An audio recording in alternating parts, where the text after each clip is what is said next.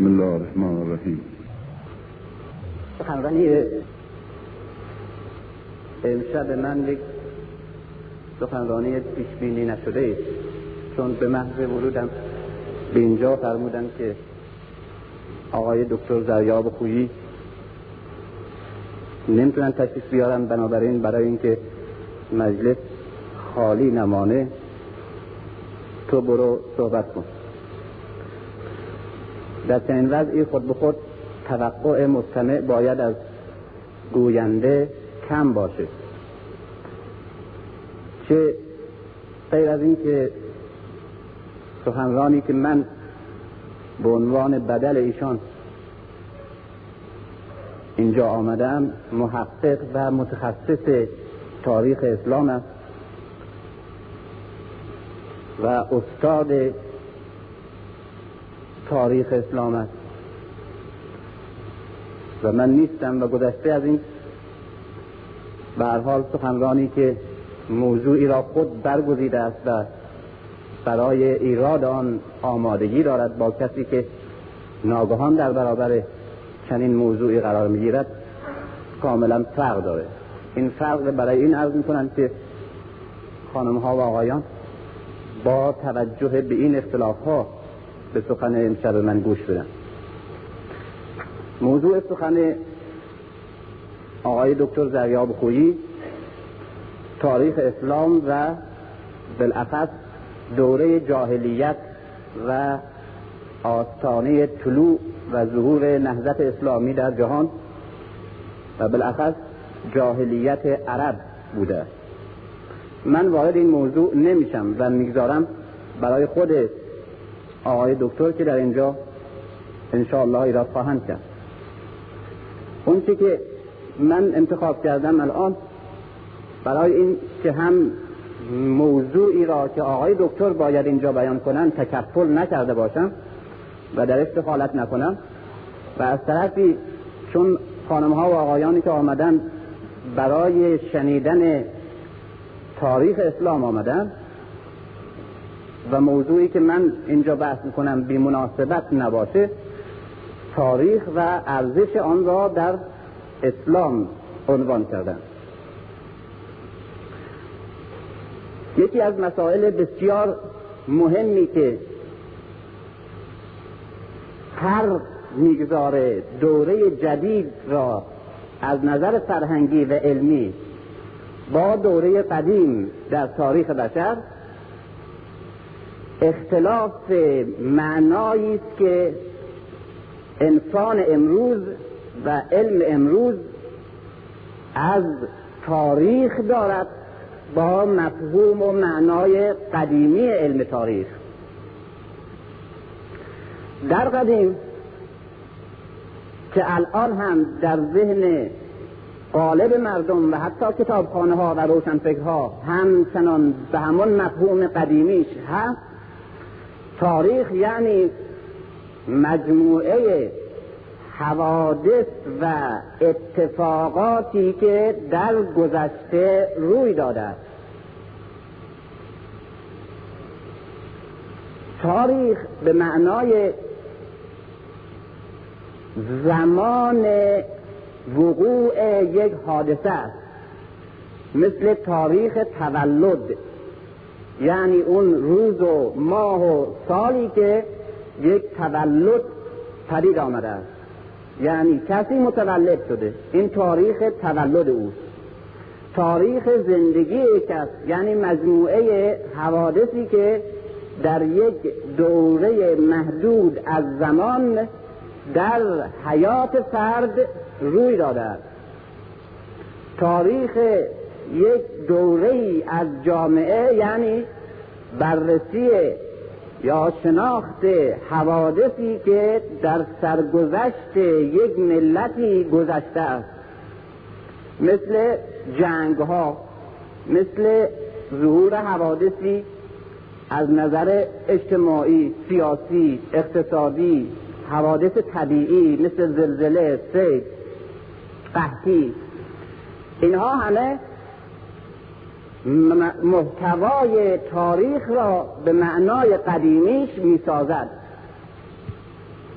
بنابراین تاریخ در یک معنا یعنی حادث نگاری واقع نگاری گذشته.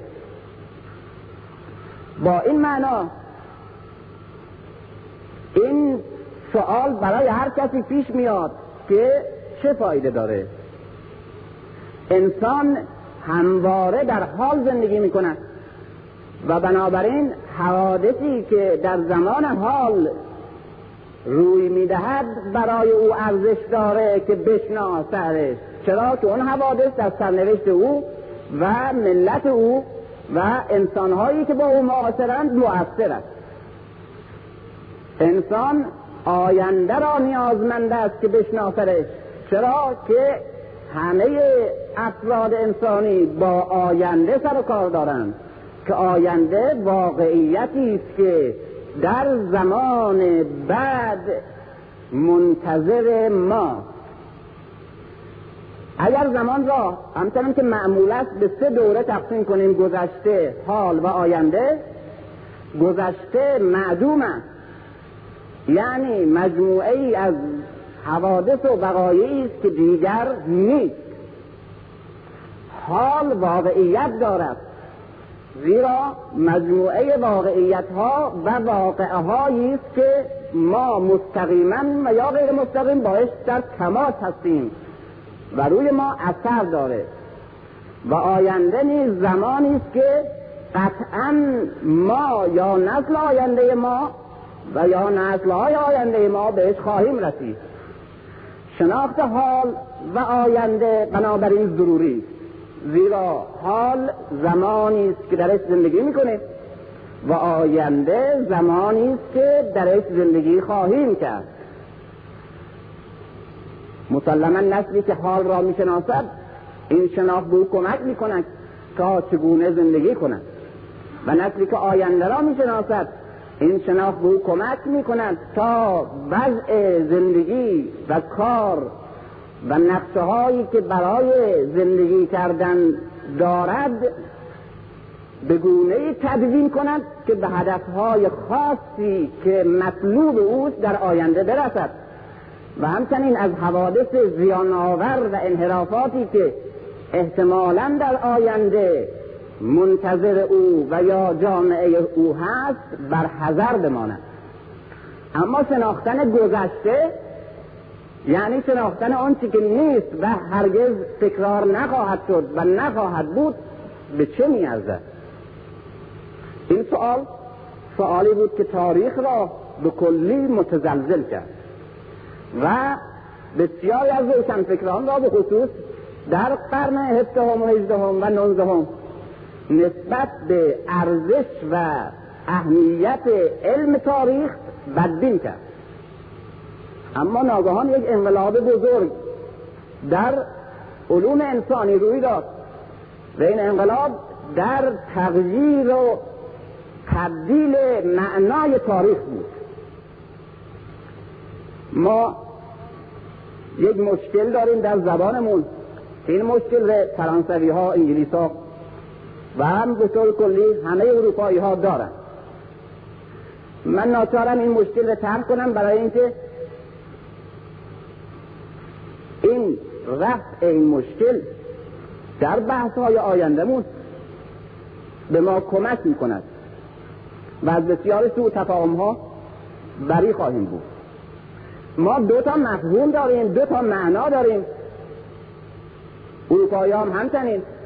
که برای این دو تا مفهوم و معنایی که هیچ شباهت به هم ندارن یک کلمه داریم. یکی تاریخ به معنای حادثه یا حالتی است که در گذشته بوده است و یا رخ داده است.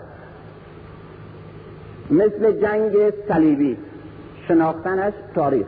مثل تولد یا ظهور ناپل اون. این یک تاریخ مثل حجوم بربرها به اروپا این یک تاریخه. مثل فتح قسطنطنیه به وسیله مسلمین یا شکست مسلمین در آندلوس این یک تاریخ اما یک معنای دیگه هم برای تاریخ هست با اون این که تاریخ عبارت است از یک حقیقتی و یک واقعیت علمی که در طول زمان در جریان است و مسیر مخصوصی را طی می کنند و بر اساس قوانین علمی ثابتی حرکت می کنند و این مسیر را و این انحرافات و تغییراتی را که در طول حرکت تاریخ در مسیر زمان اتفاق می افتد به وسیله عوامل ثابت و به وسیله قوانین مشخص علمی باید تحلیل کرد. و این حقیقت کلی که نامش تاریخ است همچنان که در گذشته دارای قوانین ثابتی در حرکت و در تغییرات تحولاتش بوده است. در آینده نیز مسیر مشخص و تغییرات و تبدیلات معینی را خواهد داشت. و اون وقت انسان اندیشمند در برابر این جریان یک ثابت و علمی تاریخ باید بکوشد تا مسیر حرکت گذشته و آینده آن را و همچنین قوانین علمی که این حرکت را توجیه می کند بشناسد. و اونگاه بر اساس این شناخت علمی و دقیق از حقیقتی به نام تاریخ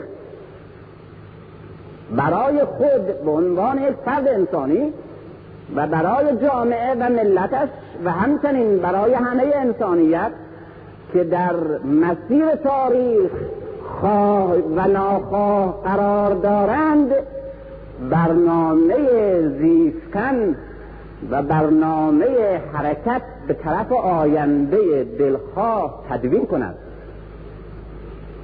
معنی دوم تاریخ این است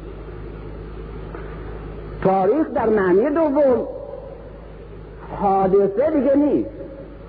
واقعه مثل تولد زندگی یک فرد جنگ فلان جا صلح فلان نقطه نیست.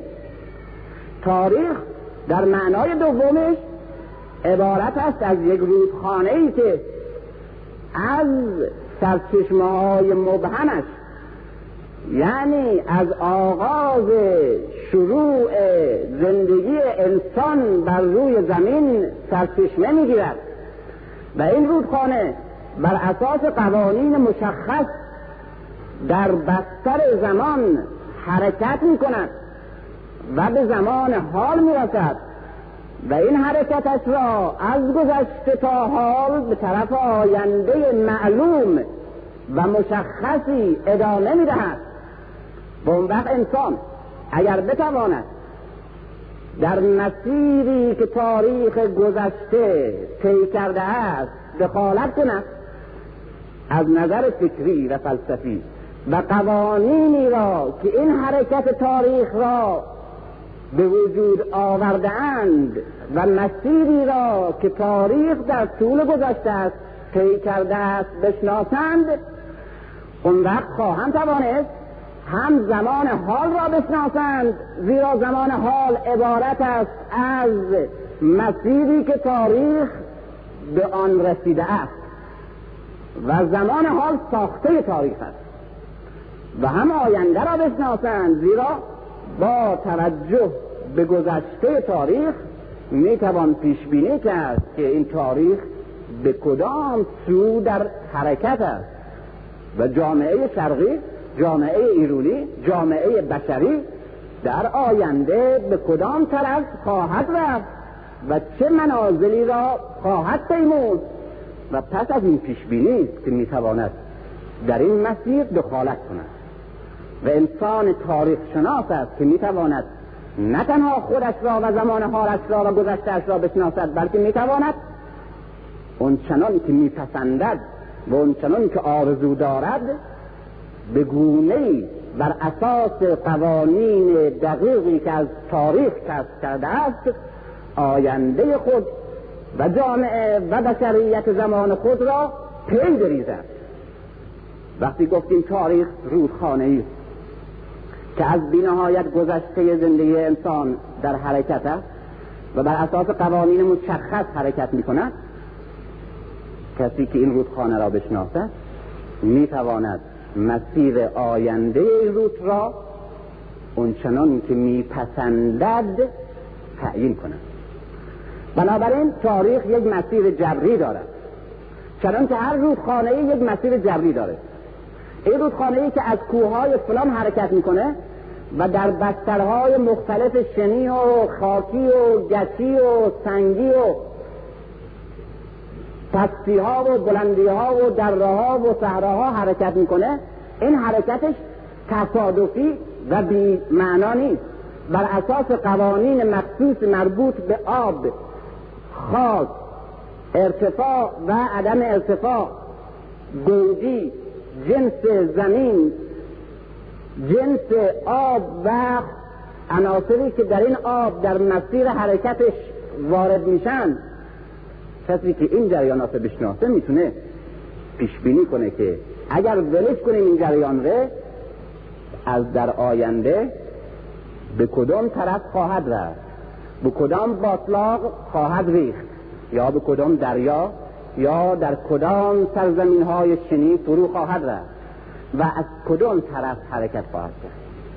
اما اگر انسان این مسیر رودخانه را بشناسد و همه قوانین مربوط به آب و خاک و بستر رودخانه و حرکت آب را بر روی زمین بفهمد می‌تواند تغییر بدهد مسیر آینده رودخانه را.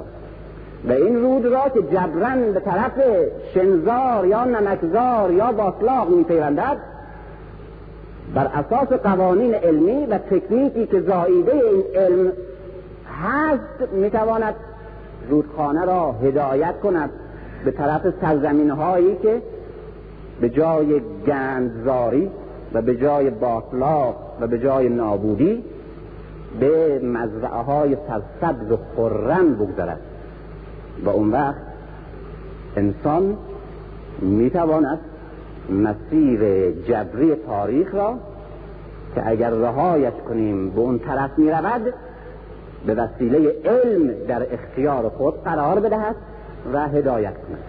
این است که تیبر مونده یک کتابی داره به نام لورگا سور لیستوار دو دومن. این اصطلاح اصلا برای انسانی که با تاریخ به معنای دیروزش آشناست فاقد معنی است. نگاهی به تاریخ فردا. بنابراین تاریخ به معنای گذشت نگاری به معنای نقالی حوادث گذشته که دیگه او حادثه هم نیست و اثری نداره نیست. به معنای نقش قبرم نیست. به معنای غیبت مرده ها نیست و به معنای گفتگو از حوادثی که دیگه تکرار نمیشه و شناختنش هیچ اثری روی انسان امروز و فردا ندارد نیست. تاریخ به معنای علم شدن انسان است. یعنی چه علم شدن انسان؟ این سخن از مجموعه مکتبهای فلسفی تاریخ شناسی دو سه قرن اخیر استنباط کردن. تاریخ به معنای امروز به معنای گذشته شناسی نیست به معنای بررسی سیرورت انسان است. انسان یک وجود عینی تمام ساخته شده تحقق پیدا کرده کامل در گذشته نیست. که همینجور نسل ها پشت سر هم تکرار نسل های پیش باشند انسان در گذشته یک موجود شبیه به حیوان بوده. تاریخ واقعی رو نگاه می‌کنیم. یعنی انسان بدوی انسان دوره وحشی ره و وحشیگری ره این انسان فاقد فضیلت ها کمالات ارزش های معنوی و استعدادهای بارزی که انسانیت را اشرف همه کائنات می کرده است بوده است. بالفعل. گرچه بالاستعداد همه را داشته اما نداشته است می توانسته است داشته باشد. بنابراین تعریف انسان می شود یک حیوانی که در گذشته پدید آمد اما استعداد آن را داشت که از همه کائنات برتر و کاملتر و شریفتر و نزدیکتر به خداوند بشود. خلیفه خداوند بشود. به نص قرآن. انسانی بشود که روح خداوند را در خود دارد. یک همچین عظمتی برای موجود انسانی کدام انسان است؟ انسانی که در گذشته می‌بینیم بی نهایت شبیه به حیوانه و همه تلاشش خور و خواب و پوشاک است و جنگ با دیگران برای بقا بقای حیوانی. بنابراین این انسان او استعدادها را دارد اما درش هنوز تحقق پیدا نکرده است.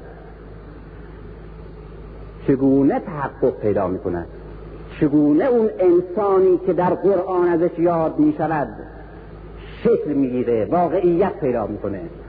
یعنی چگونه این کودکی که شبیه به حیوان است مثل کودک انسانی در آغاز تولدش یک حیوانه و فقط اون که او را از حیوانات دیگر برتر می کند استعداد انسان شدنشه نه انسان بودنش. انسان گذشتن چنین چیزی بوده. اما چگونه این استعدادهای عظیم ماورا طبیعی و این همه فضیلتهایی را که همه کائنات زمین و آسمان ندارند و انسان دارد در او تحقق پیدا می کند و انسان می شود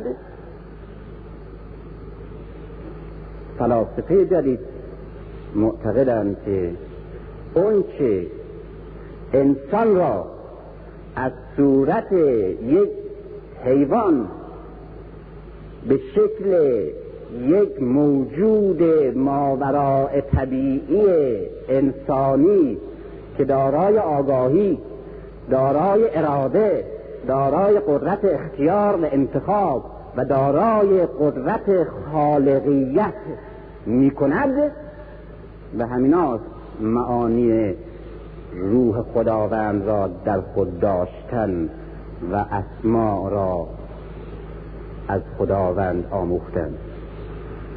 اون عاملی که انسان حیوان نما را در طول زمان تبدیل به انسان کنونی که تا این حد تکامل پیدا کرده است و در گذشت در آینده دور تبدیل به اون انسان ایدئالی که اشرف از همه موجودات عالم وجود مادی می کند تاریخ تاریخ بنابراین عبارت است از کیفی مطالعه کیفیت تبدیل این حیوان به نوع برتر یعنی انسان.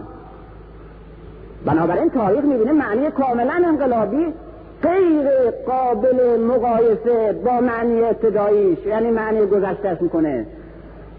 بررسی تاریخ به معنای بنابراین بررسی اسناد و نسخه های خطی و کتیبه های سنگی برای پی بردن به یک حادثه یا شناختن یک قهرمان در گذشته یا آشنایی با یک جنگی که در سه هزار سال پیش تصادم کرده نیست. تاریخ به معنای بررسی طول زمان و دوره های متناوبی است که انسان در این دوره ها و در این طول زمان شده است. یعنی تکوین پیدا کرده سال و قالب یک لیسانسیالیست ها یک سخنی دارن که با سخن ملا سزای خود خیلی شبیه و با یک نوع نگرش دیگر با انسانی که از قرآن استنباط می شود کرد که من در های آینده مفصل خواهم گفت چی. انسان برخلاف حیوانات دیگر است. حیوانات دیگر اگزیستانسیالیستان میگن حیوانات دیگر حیوانات یا موجودات دیگر اول خصوصیاتشون و همه صفاتشون در ذهن خالق یا در ذهن سازندش تحقق پیدا می کند بعد وجود پیدا می کند بعد می شود یک شیعی. یک گیاهی درختی یا یک حیوانی که وجود دارد دارای این صفات. درست مثل یک نجار. اول یک میز می‌خواد بسازه. این میز هنوز وجود نداره. اما خصوصیات میز مثل رنگش مثل طولش مثل عرضش جنسش و کارهایی که می‌شود به وسیله این میز انجام داد مثل نشستن غذا خوردن مطالعه کردن پذیرایی کردن. همه اینا در ذهن نجار هست. بعد تیشه و اره و چوب برمیداره و فلز تا به اون ماهیت ها به اون صفت ها چگونگی ها وجود خارجی بده.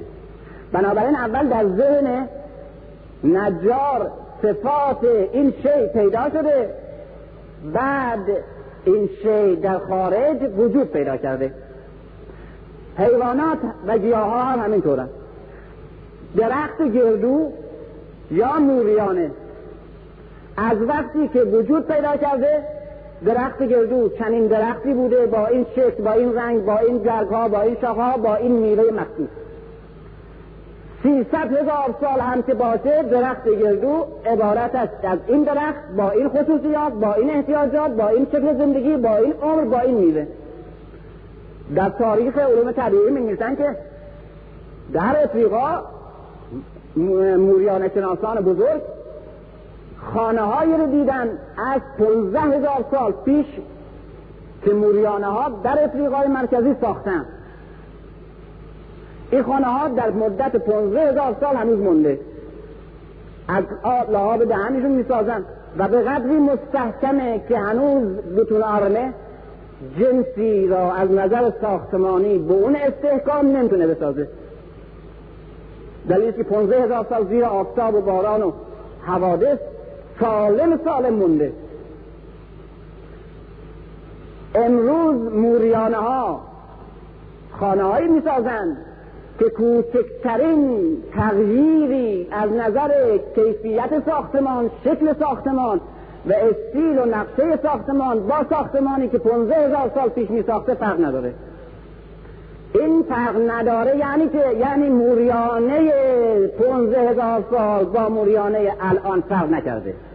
زیرا موریانه یک حیوانی است دارای این صفات این شکل زندگی که همواره چنین خواهد بود تا باشه. اما انسان اینجوری نیست. انسان یک وجودیه فاقد صفات. یا لاقل فاقد صفات انسانی. شبیه به حیوانات. اما این وجود در طول زمان تحقق پیدا می کند یعنی صفات عالی در او به وجود میاد. و این صفات عالی همونطور که در طول زمان درش هی به وجود میاد درش هی تکامل پیدا می‌کنه. و این تکامل هرگز حد یقف در زندگی طبیعی ندارد. بنابراین انسان یک وجودی بی ماهیت انسانی که در طول تاریخ بی تعین خودش تحقق انسانی یعنی صفات تازه در حال تکامل انسانی پیدا می کند این است که تعریف انسان بی نهایت مشکله و تا کنون هیچ فیلسوف و عالمی از انسان یک تعریف جامع و کامل نداده. چرا که نمی‌توان داد؟ چرا که انسان سال پنج هزار سال یعنی سه هزار سال دیگر دارای صفات دارای قدرت و دارای اراده و هوش و دارای ماهیت های خواهد بود که انسان امروز ندارد. غیر از اون که صفاتی را که امروز دارد در این حد خاص در سه هزار سال پیش به گونه تغییر و تکامل پیدا خواهد کرد که هیچ شباهتی به حال نداشته باشه. پرش که در چند هزار سال پیش پرش انسان به وسیله تخیل صورت می‌گرفت یعنی حالی پیدا می‌کرد و شوری و بعد در گوشه مینشست و خیال می‌کرد شاعری بود صوفی بود یک فیلسوفی بود. با تخیل می‌رفت روی ما روی مریخ روی کهکشان ها. و امروز با تکنیک میره. این تکامل اون استعداد اولیه اوست استعداد انسان که انسان وابسته به زمین نیست. دوست داره پرواز کنه در هستی. این پرواز از تخیل به صورت تکنیک و تحقق در آمده. این صفتی که در گذشتن داشته حالا تکامل پیدا کرده و صفات و خصوصیاتی در انسان امروز وجود داره که در انسان بدوی هرگز مانندش نبوده. پس اگر بپرسید انسان چه موجودی است؟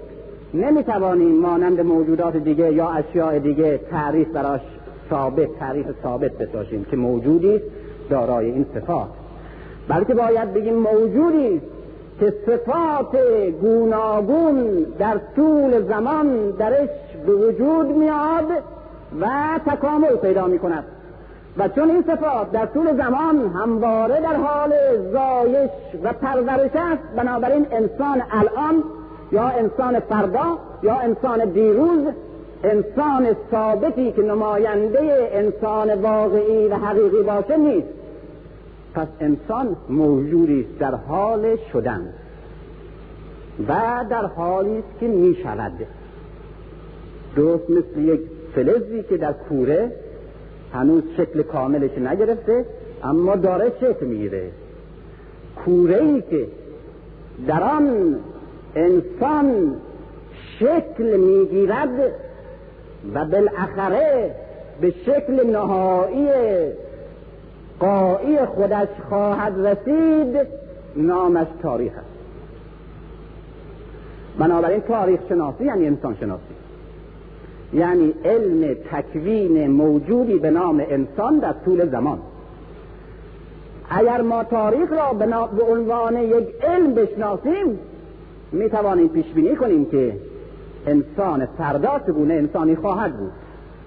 می توانیم پیش بینی کنیم که جامعه فعلی ما که در گذشته به این شکل تحول پیدا کرده است اگر تاریخش را بشناسیم می‌تونیم بگیم که در همین حال اگر بمانه در هزار سال دیگه در سال دو هزار در سال سه هزار در چهار هزار سال دیگه به چه شکل خواهد بود؟ حتی در سی تا سی سال دیگه به چه شکل در میاد؟ تاریخ را بشناسیم. زیرا به قول امرسون یکی از فلاسفه بزرگ تاریخ انسان یا درختی است که ریشش در اعماق تاریخ است. من که اینجا ایستادم و شما که اونجا گوش می‌دهید ساخته و پرداخته سی چل پنجاه شست سال عمر نیستید زیرا اگر من و شما همین چل پنجاه شست سال عمری را که داریم در سه هزار سال پیش می داشتیم انسان کنونی نبودیم.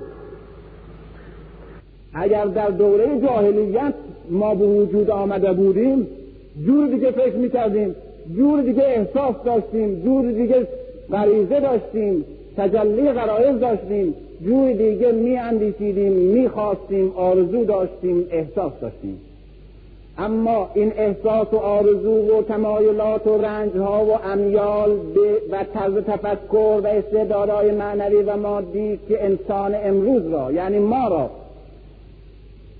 ساخته است استعدادها و خصوصیاتی است که در طول تاریخ ما به وجود آمده است و در طول عمر ما در ما نشونده شده است. پس عمر عمر یعنی سی چل پنجاه سال که از تولد تا مرگه دوره نیست که انسان به وجود میاد. انسان شکل می‌گیره.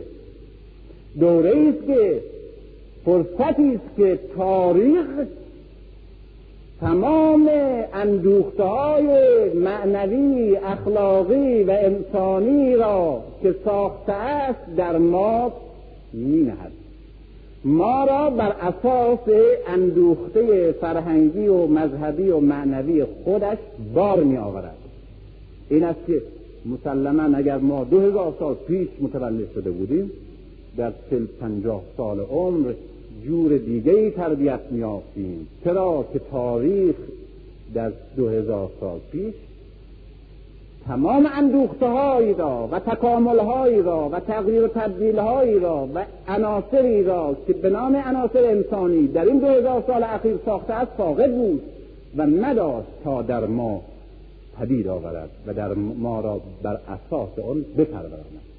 چنانکه اگر دو هزار سال دیگه هست یک نسلی به وجود بیاد و چل سال پنجاه سال شست سال زندگی کند دارای خصوصیات و خصایص انسانی خواهد بود که با ما شبیه نیست. زیرا تاریخ دو هزار سال دیگر کار کرده است. بنابراین تاریخ کوره ساختن و پرداختن و تبدیل انسان است. بنابراین شناختن تاریخ یعنی شناختن کیفیت تکوین پیدا کردن شکل یافتن انسان. عظمتی که با این تلقی تاریخ داره عظمتی است که می‌بینیم تاریخ را که در قرن نوزدهم مردد بودن که اصلا این ارزش داره یا نه. آیا وقت تلف کردن نیست که ما نقالی کنیم؟ حوادث بی ارزشی یا با ارزشی که دیگه حالا نیست. هی به خورد بچه ها بدیم به خورد دیگران بدیم. وقت مردم رو از حادثه و از واقعیات زندگی موجودشون و از آیندهشون قافل کنیم و به شناختن و به نقالی و به نوشتن و به بررسی و تحقیق حوادث پوچ شده و مرده بپردازیم آیا این گفتگو از کسانی که دیگر نیستند از حوادثی که دیگر نیست گفتگوی بیارزش و حتی زیان بخش نیست؟ یک چنین تردیدی یک چنین سقوطی که تاریخ کرد در قرن نوزدهم که درست هم بود امروز یک شکلی در آمده که تاریخ یعنی یک خیمه عظیمی که همه علوم انسانی و حتی علوم طبیعی در زیر اون خیمه قرار می‌گیرند. زیرا از امرسون که باز از کردم می‌پرسند تاریخ چی؟ میگه که چه چیز تاریخ نیست.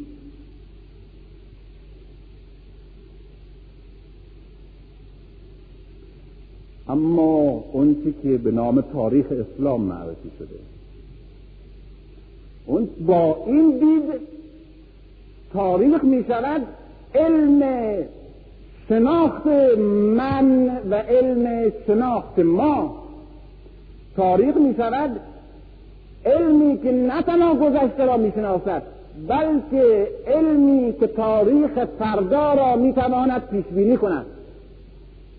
تاریخ دیگه انحصار بررسی و نقالی حوادث گذشته نیست. به حادثه کار نداره مگر به عنوان مواد و مصالح کار بلکه یک روحی است یک جریانی است یک, یک حقیقت علمی است که در ما وجود دارد و در انسان آینده وجود خواهد داشت و انسان آینده بر اساس این مسیری که تاریخ تعیین می کند برایش خواهد بود.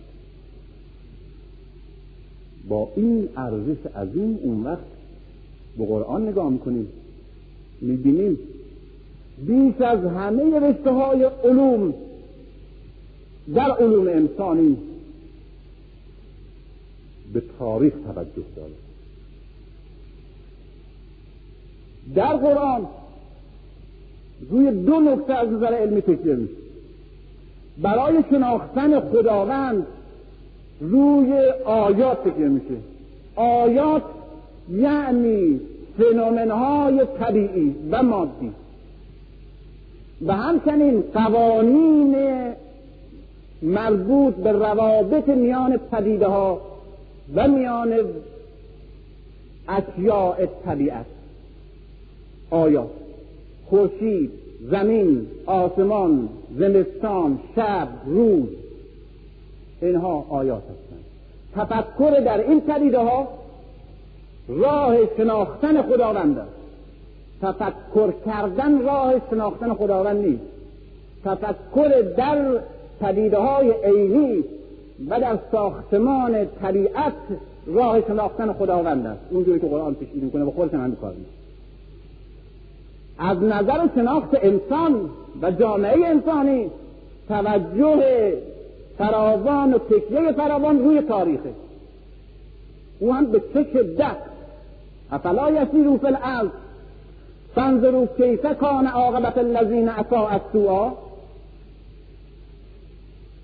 فلا یسیرو فی الارض؟ فانظروا کیف کان عاقبت المکذبین؟ این توجه ها به طور فراوان.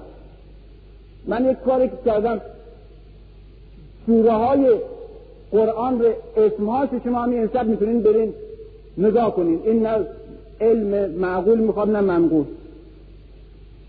سوره های قرآن که اسم گذاری شده نگاه کنین اسمایی که انتخاب شده برای این سوره ها خیلی معنی داره هر نویسنده ای اسمایی که برای کتابش یا فصلای کتابش تعیین می‌کنه نشان دهنده کیفیت ذوق و سلیقه و تفکرشه دیگه. آدمایی که اسمایی برای بچه هاشون انتخاب می‌کنن او اسما نشان دهنده تیپشونه طرز تفکرشونه این اسمها رو نگاه کنیم ببینیم غالبا تقسیم کنیم اینها رو بر اساس نوع. یعنی چقدرش مربوط به امور عبادی؟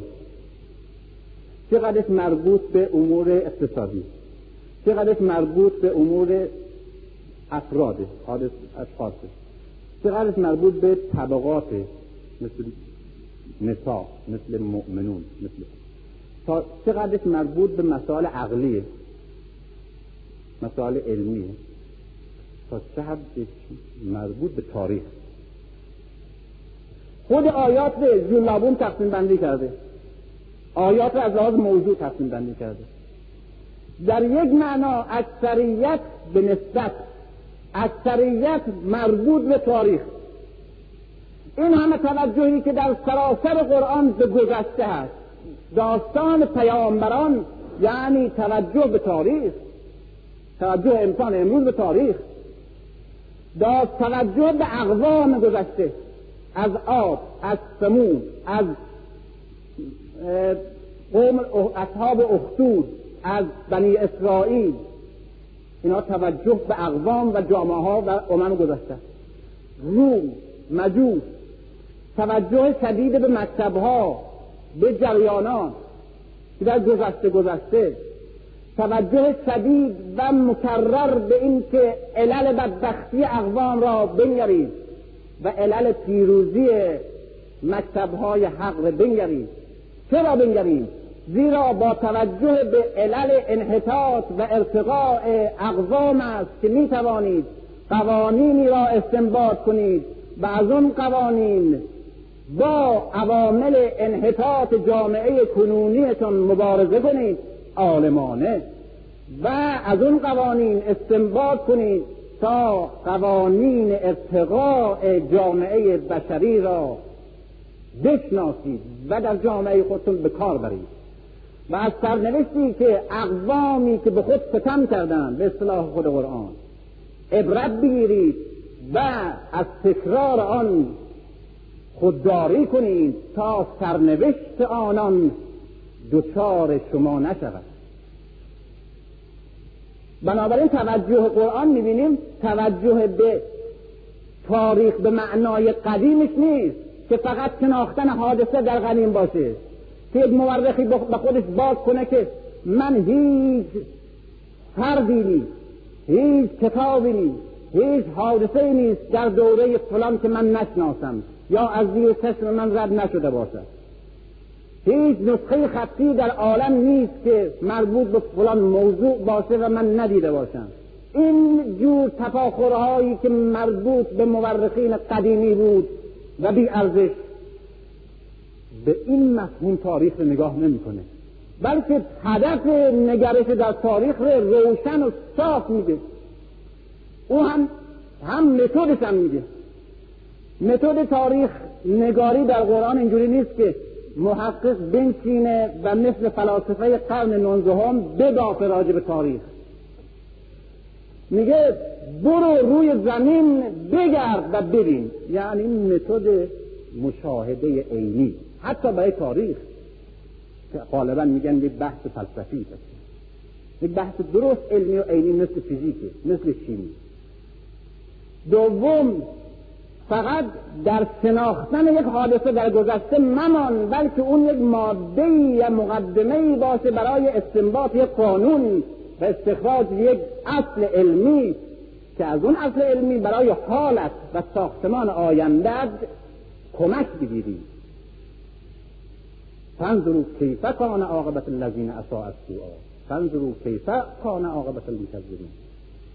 یعنی هدف تحقیق روی تاریخ را و کیفیت نگرش به گذشته را قرآن راست و صاف میگه از پیغمبران که صحبت می‌کنه برخلاف مورخین قدیم ما که از پیغمبر یا پیغمبران که صحبت می‌کردن چکار می‌کردن؟ قدش اینقدر بوده طولش اینقدر بوده گردنش مثل برو بوده بیست و یک دونه مود اینجا سفید بوده نمی‌دونم سایه نداشته چکار شده فلان جا شده چی ازدواج کرده چکار هم ببین راجب هود چجور صحبت می‌کنه راجب موسی چجور صحبت می‌کنه راجب هارون راجب فرعون راجب قارون راجب بلعن باور گاهی اسم نمی‌بره حتی. که اینقدر توجه به جزئیات بی ارزش نکنید به نقص اینها در تاریخ و کیفیت تأثیری که روی تاریخ خودشون و زمان خودشون گذشته است بنگرید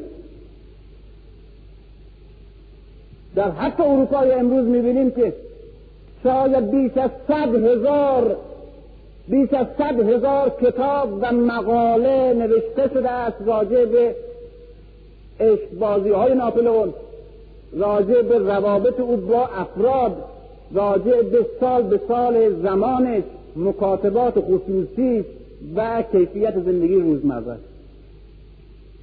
از مقاله و کتاب در دنیا. خب بعد چی؟ بعد نگرش امروزین روی تاریخ اینه که چگونه ناپلئون در این قرن پدید آمد و چه اثری روی زمان خودش گذشت و بعد من مورخ از این حادثه و این جامعه و این زمین سازی تول ناپلئون ساز و ناپلئون زای علم و قوانینی استخراج کنم تا به وسیله اون جامعه فعلی خودم را جامعه بشری جامعه منطقه ایم را بشناسم و درش دخالت کنم. اون که طبیعت را می‌شناسم به وسیله علوم طبیعی و درش دخالت می‌کنم به نفع خودم. تاریخ هم علمی است که به من شناخت انسان و جامعه انسانی را می‌دهد. و همچنین به من تکنیک تغییر و دخالت در این قوانین می‌دهد. تا به هدفهای دلخواه و مطلوب خودم برسم و از انحرافاتی که جامعه در حالت طبیعی دچارش خواهد شد جلوگیری کنم. یعنی خودم را و جامعه خودم را به کمک علم تاریخ اونچنان که می‌خواهم بسازم. با این نگرش است که قرآن تکرار می کند و تأکید می کند که به گذشته و هوا و سرنوشت های گذشته بنگرید. نه هی اونا رو بجلید برای اینکه شناخت فلان حادثه مثل تولستوی در کتاب جنگ و صلح. نگاه کنید. مدت ها راجع به کیفیت قیافه و شکل و سرزمین و کوه و تپهی که این جنگ و در اونجا اتفاق افتاده قلم فرسایی می‌کنه و چقدر کار کرده روی این کار. اینها اگر مقدمه باشه برای استخراج یک علم پر ارزشی. اما اگر فقط خودش اصالت داشته باشه بی ارزش بلکه زیان آوره.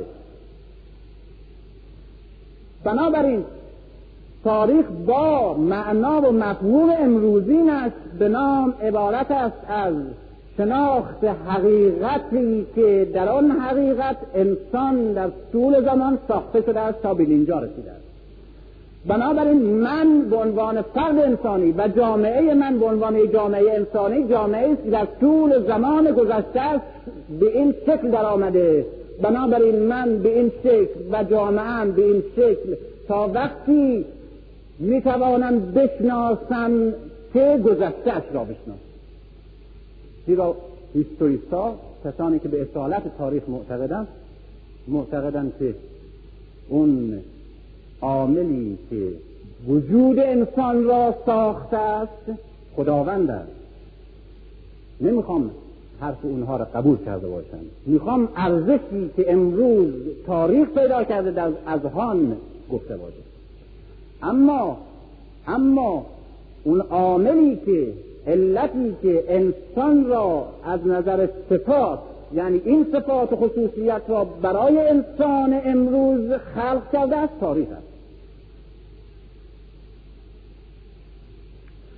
اما با این اهمیتی که تاریخ دارد و با این تأکیدی که اسلام روی تاریخ می کند متاسفانه امروز مسلمین به کمتر چیزی که توجه دارند اصلا تاریخ هم به معنای قدیمش هم به معنای جدید. همین توجه شدید به تاریخ بوده که بزرگترین مورخین جهان را در قرن دوم و سوم و چهارم و پنجم و ششم اسلامی می شود دید.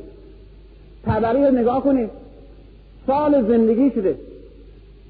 تمام طول عمرش بر مقدار نوشته تقسیم کردن.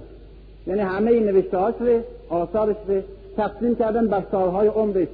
در هر روز بیست و هفت صفحه چیز نوشته. بر فرض که تمام مدت عمرش نوشته باشه. نوشته تبری کیه پاورقی روزنامه که نیست. داستان رمان و اینا که نیست. نوشته است که هر هر روایتی رو که نقل می‌کنه عین اون روایت رو باید ضبط بکنه. بعد بگه از کی شنیدم؟ او از کی شنیده بود؟ او از کجا آورده؟ او از کجا خونده؟ یا کی براش نقل کرده؟ و این سلسله رو تا پیغمبر برسونه. یا تا راوی مباشر یا تا سرچشمه اصلی. کمین نوشتنی بوده است که در هر روز 27 صفحه چیز نوشت اولین چیزی که در تاریخ بشر به وجود آمد عشق شدید مسلمان ها به نوشتن سیره و مغازی بود.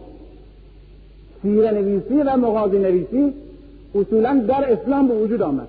عشق شدید مردم به پیغمبر اسلام باعث شد که از نسل دوم و سوم که دیگه پیغمبر در دستشون نبود به شدت نیاز مردم حتی مردمی که عرب نبودند و در محیط پیغمبر هیچ وقت نبودند از زندگی پیغمبر باعث شد که کسانی که میشناختند یا می‌توانستند بشناسند سیره نوشتند. یعنی بیوگرافی زندگی پیغمبر. و مغازی نوشتند یعنی شرح جنگ ها و غزوات پیغمبر. که بعد دیگه مثل طبقات ابن سعد راجع به اصحاب نوشتند بعد دیگه راجع به جاهلیت نوشتن راجع به شعر نوشتن راجع به رجال نوشتن. بعد تاریخ وجود آمد. علم تاریخ وجود آمد. و اسناد و مدارک تاریخی که در قرن دوم و سوم در اسلام به وجود آمده حتی راجع به پیش از اسلام گاه منحصر به فرده و گاه بهترین و غنیترین معاخذ شناخت ایران و روم و ملل غیر عرب پیش از اسلامه. این شدت و حرس و توجه شدید مسلمین قرون اول و دوم سوم است به تاریخ. حتی تاریخ اقوام و ملل دیگه روی این شدت تکیهی که اسلام به تاریخ و به شناختن اقوام و ملل و قوانین تاریخی داد بعد دیگه متاسفانه از بین رفت. حتی مسلمین امروز به خصوص شیعه شیعه تمام تاریخ اسلامی که به طور کامل نقل میشه عبارت است از صبح آشورا تا اصل آشورا بعد تاریخ تموم میشه. گاهی شب آشورا من بعد تاریخ تمام میشه. بعد میره اربعین باز یک سر از تاریخ یک اشاره میشه بعد دیگه تمامه. حتی همین حادثه سرتش معلوم نیست که از کی امام حسین شروع کرد به کار. چه پرورش پیدا کرد. با چه حوادثی سر و کار پیدا کرد. در زمان امام حسن به چه شکل زندگی می‌کرد از لحاظ فردی و اجتماعی. بعد سرنوشت زینب بعد از حادثه کربلا چی شد؟ سرنوشت دیگران و قهرمانان دیگه چی شد؟ سرنوشت دشمن چی شد؟ حوادث تاریخ چگونه به وجود آمد؟ به نفع کی؟ به ضرر کی؟ به چه شکل؟ بعد سرنوشت تشیع در طول تاریخ به چه شکله چه نقشی تشیع بازی می‌کرده؟ دیگه هیچ نیست هیچ خبری. حتی از زندگی پیغمبر نقل نمیشه برای مردم گرچه کتبی هست. که اون کتب هیچ کدومش با بینش امروزین تاریخ نوشته نشده. سیره پیغمبر در جز جزئیات. هم حوادث جنگ و هم بدون تحلیل تاریخی و ارزیابی تاریخی. فقط واقع نگاری یا اینکه جزئیات راجع به سر زندگی پیغمبر. چجوری؟ نمی‌دونم. بهداشت را می‌کرده چجور لباس میپوشیده چند تا امامه داشته چند تا سپر داشته چند تا شمشیر داشته چند تا خانه داشته چند تا زن داشته چند این. اینا هیچ کدوم شناخت دقیقی به این شکلی که ما نقل می‌کنیم نسبت به پیغمبر نمیده. هیچ کی می‌دونه کی می‌دونه در قرن ششم و هفتم و هشتم به خصوص بعد از مغول حتی بعد از مغول. تنها و تنها گروهی که در تاریخ اسلام به خصوص در ایران علیه ستم و فعودالیسمی که مغول و ایلخانیان و تیموریان در ایران به وجود آوردن و علیه رژیم ستمکارانه ظاهرا مذهبی که خلافت عباسی ساخته بود.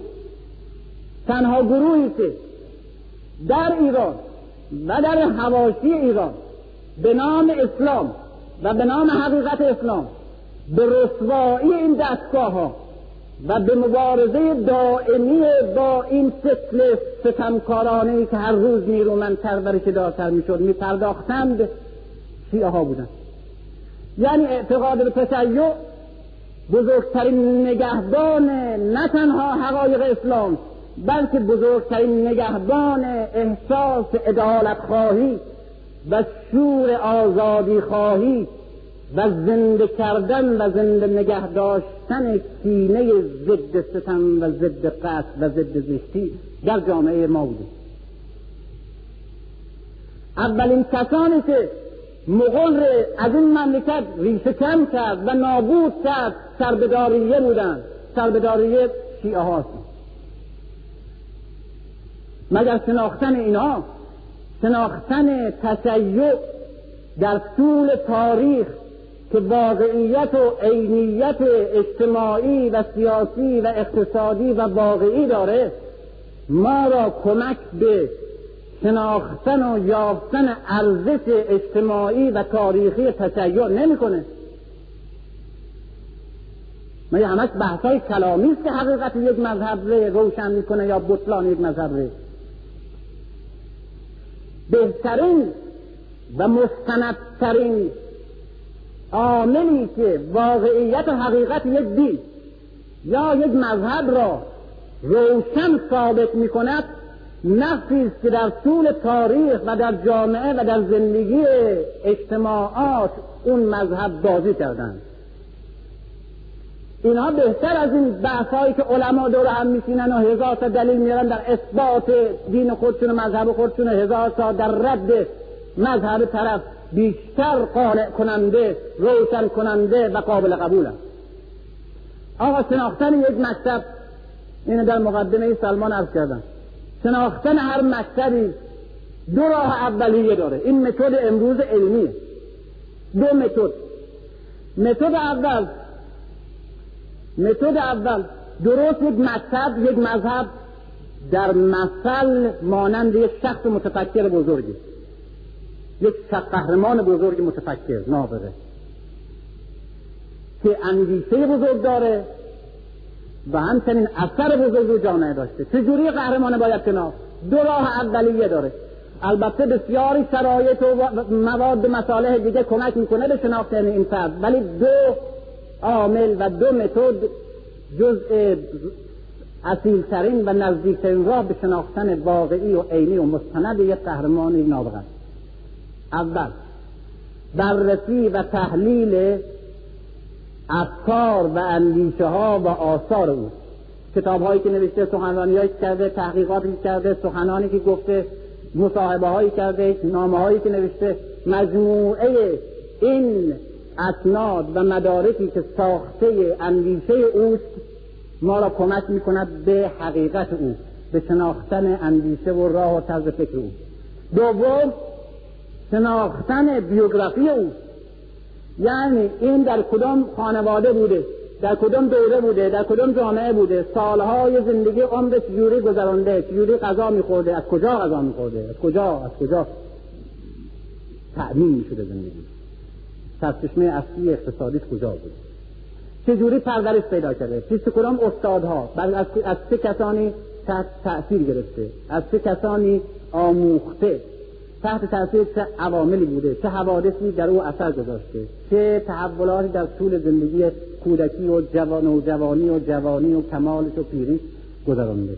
مجموعه این حوادث زندگی او و بررسی علمی طول حیات او دومین راه نزدیک به شناختن حقیقت او بسیاری از عقده ها از خصوصی ها از نیاز ها از قدرت ها از ضعف ها از حساسیت های فکر او جهت های دید او ما در اثر مطالعه عینی علمی دقیق سطح حال او می‌توانیم بفهمیم.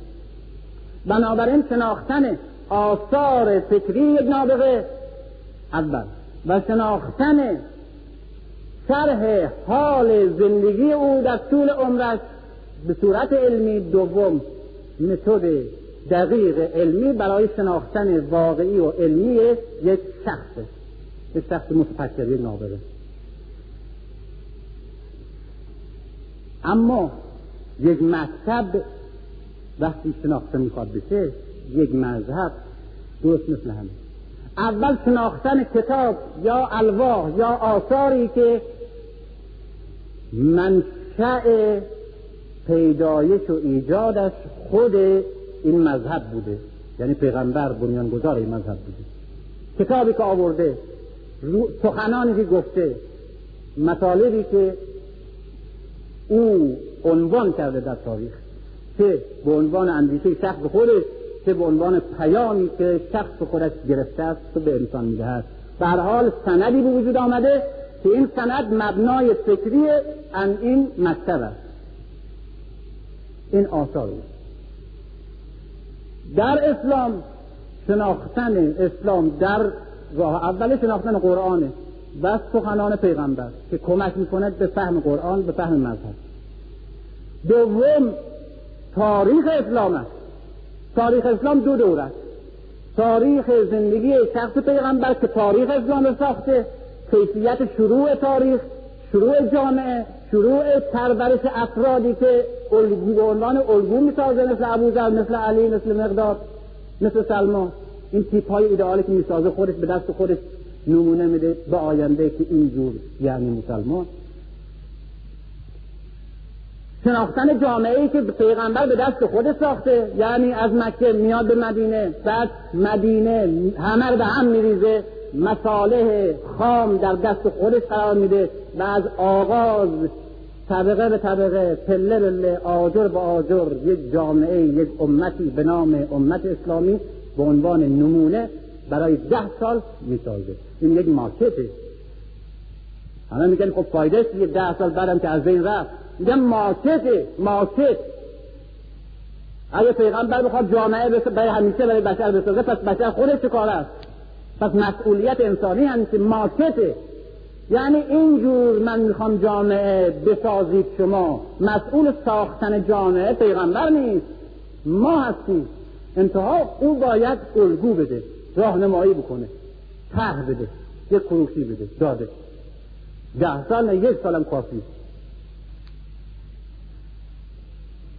این تاریخ روز به روز ساعت به ساعت و بررسی رفتار پیغمبر حوادث پیغمبر شکل زندگی پیغمبر روابط او با دشمن با دوست با بیگانه با خودی با عرب با عجم با برده با خاجه با عوامل سیاسی با عوامل اقتصادی با توده مردم با اصحابش با خواستش با خانواده و همه بنیادهایی که گذاشته همه تأسیس ها و انستیتوسیون های اجتماعی که ساخته و تبدیل کرده یا تغییر کرده یا نابود کرده همه کوشش های گوناگون و برنامه ریزی هایی که برای ساختن امت مدینی مدینه کرده. این مدینه معنای مدینه پیغمبر نه اینه که شهر پیغمبر.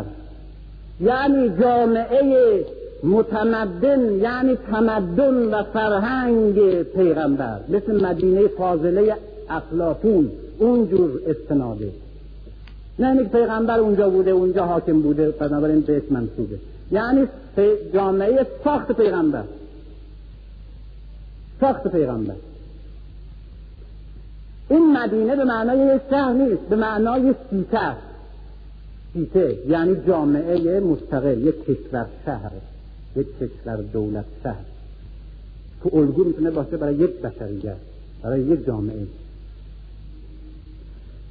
بعد بلا فاصله بعد از پیغمبر تاریخ مسیرش آیا ادامه میده در اثر با همون مسیری که ده فرسخی که پیغمبر راه رفت یا منحرف میشه؟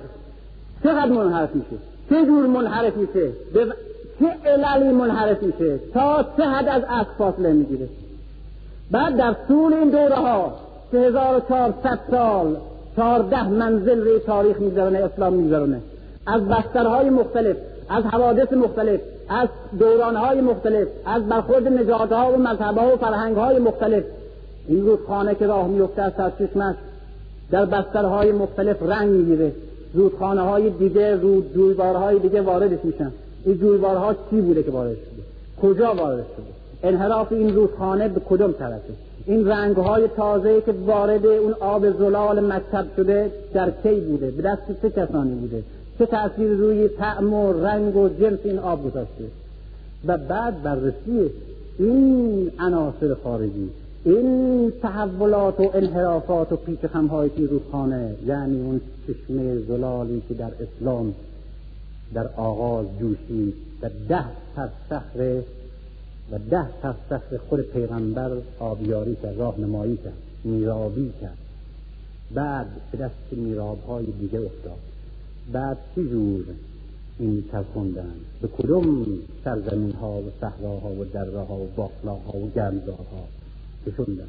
و چه وارد شد؟ چه تغییراتی کرد؟ این تغییرات چه تغییراتی در روحیه و دینش و جنس و رنگ و طعم و حالت این فکر این فرهنگ این مکتب گذاشت و امروز اون را در دست داریم تا کجا گرفته شده از مسیری تاریخ تا کجا از اصل جوشیده و به این وسیله می‌توان اسلام را شناخت.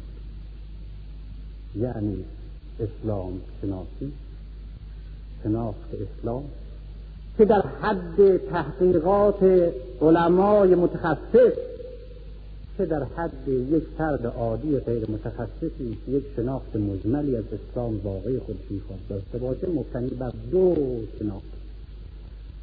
شناخت اول قرآن یعنی تفسیر عقلی متدیک خود قرآن بر اساس موازینی که خود قرآن به دست می‌دهد و بر اساس موازین علمی که امروز از شناخت یک متن و یک نفس داریم.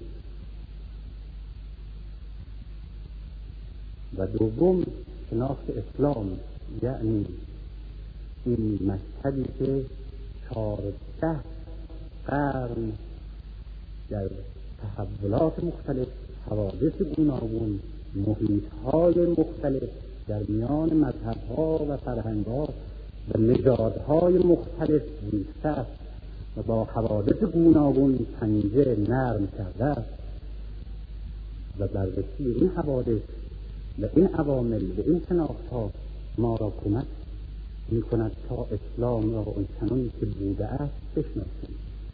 بنابراین شناخت اسلام یعنی شناخت قرآن و شناخت تاریخ اسلام به عنوان اساسی ترین راه شناخت اسلام اصلی و بعد و بر اساس این دو پایه شناخت همه مصالح و همه فرهنگ ها و همه موادی که کمک می کند محقق را در شناختن این دو اصل قرآن و تاریخ اسلام.